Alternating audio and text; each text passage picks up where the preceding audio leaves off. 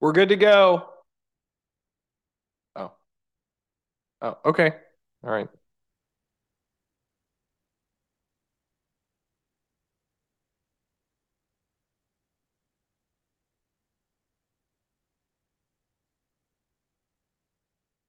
Hey, everybody, welcome to the Capital Stewards Podcast. I am Saxon, your host, and I'm here with the lovely Mr. Brian C. today. Lovely. we have created like a little mini recording studio in our house because, you know, we received feedback that our audio wasn't great. So now we have professional setup. Yeah, we'll see how that goes. I'm really excited to talk about today's topic. I don't know about you, Brian, but I'm thinking about my my bonus from 2022 and how, you know, this time of year, get a bonus. I want to spend mine on lots of nice things for my house. Can I do that? you you can. We're going to talk about that. Lots of our clients' friends. April is the time when bonuses from last year start to hit accounts. Right, you get through 2022, and then you go through performance review cycles, and then you find out in February usually what that's going to be and then the middle of April, boom, that that cash hits your your account. And, and for a lot of folks, it's the largest cash and like stock infusion that you're going to get throughout the year. And, and whether you get it in April or you get it some other time, the, the principles that we're going to talk about still apply. But this is a time of year when a lot of folks are getting those. And we get lots of questions about what to do first, second, third with cash, with stock. Um, and we do think it's okay to have a little fun so you can buy some things for the house, which, hey, maybe I like benefit from too. So I'm, I'm supportive of that. So we'll talk about how you make smart decisions while enjoying the fruits of your labor as well. Awesome. Well, let's dive in.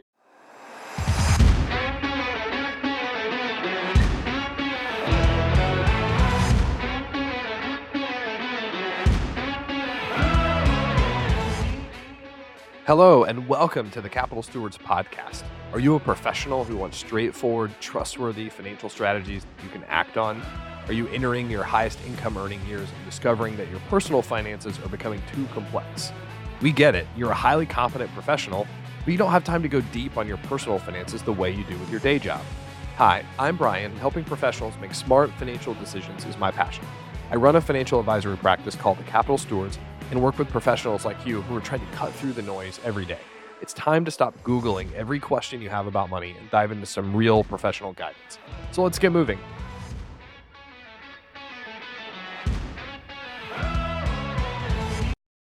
I mean, what should I do with my bonus, Brian? This is kind of like an oxymoronic conversation for us to have because we're also married and we decide what to do with our finances together.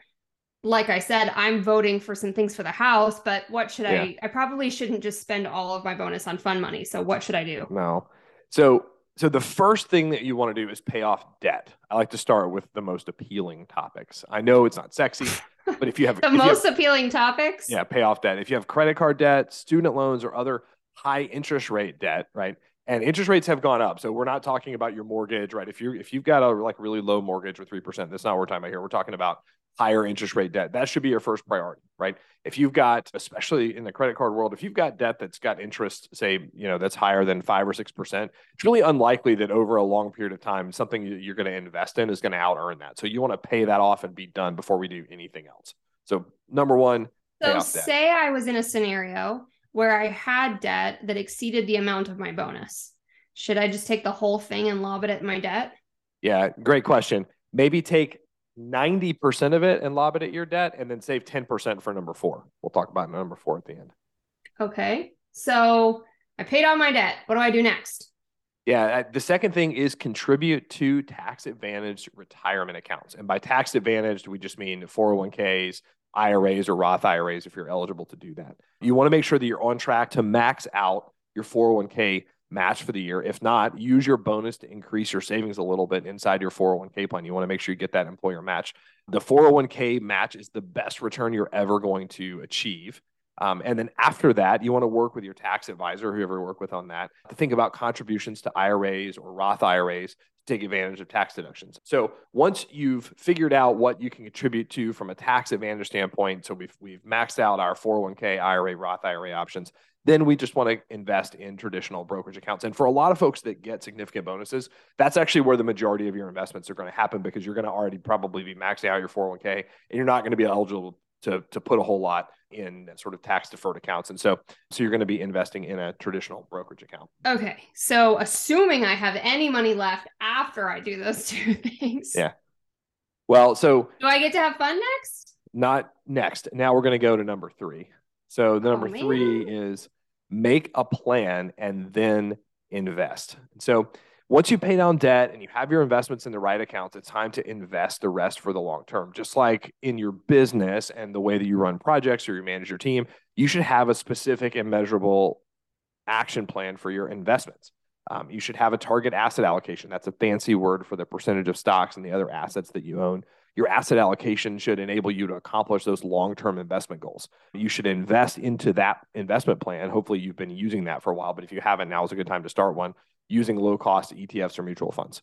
Um, so it's it's really important that we don't do the invest in hope approach, right? Say, oh, I've got money left, I'm going to just invest it. We want to invest in a specific plan that's going to accomplish our goals over the long term.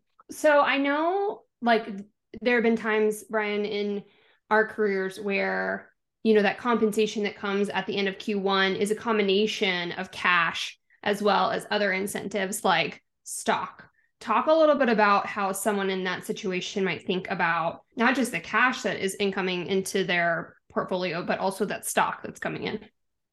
Yeah. So let's talk a little bit about stock.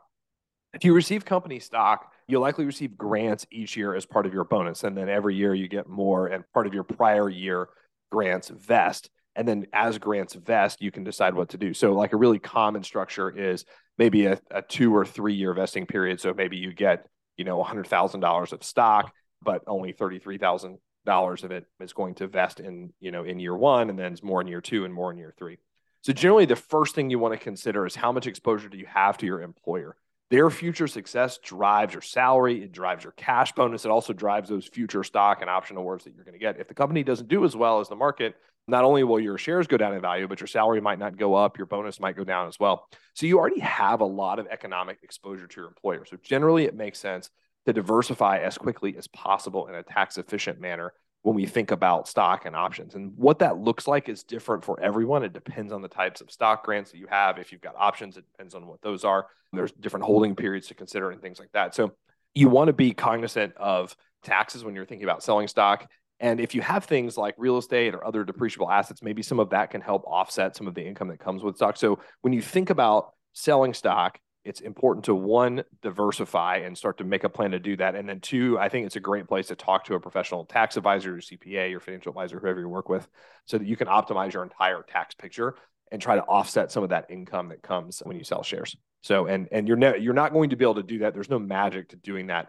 within your share grants themselves. It's going to require looking at your entire sort of asset picture and all of your different you know expenses and, and to try to come up with with ways to offset some of the income that comes from those kind of lumpy stock distributions that you get so kind of just to summarize all that i think if you get stock diversify and then secondarily talk to your tax advisor and make sure you're doing that in a, in a way that is really tax efficient and then now that brings us to your favorite part thing four which i call have a little fun this is the part where I get to buy stuff for the house. Yeah. So what I like to do is say, let's keep 5%, 10% of that bonus, right? And go on a cool trip, buy stuff for your house, do whatever else that you think is fun. And it, it I think this actually might be the most important advice because you're more likely to do the things that I talked about, right? You're more likely to pay down debt, invest on the side, make sure that you're thinking about your stock well, all those kinds of things.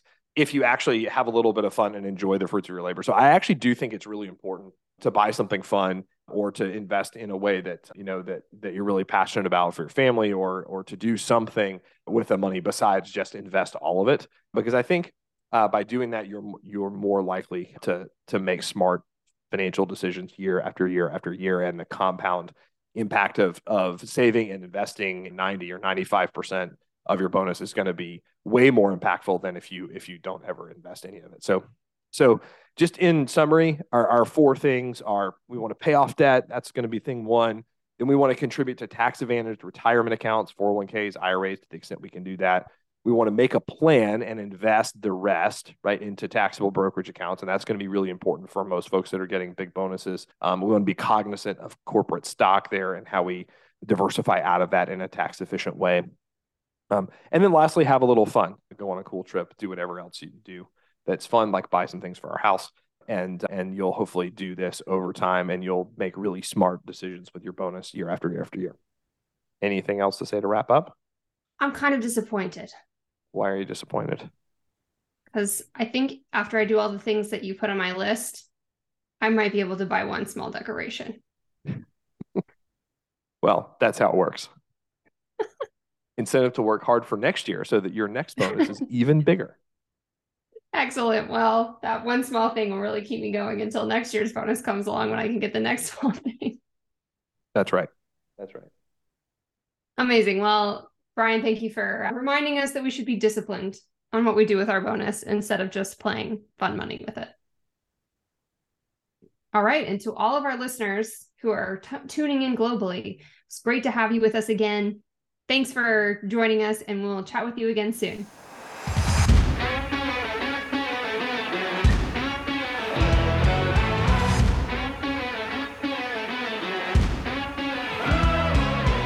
Commentary provided is for general audiences and educational purposes only.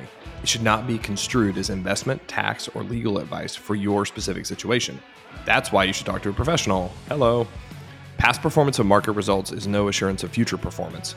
All the information on the podcast has been obtained from sources we deem reliable as of the date of this recording, but it's not guaranteed.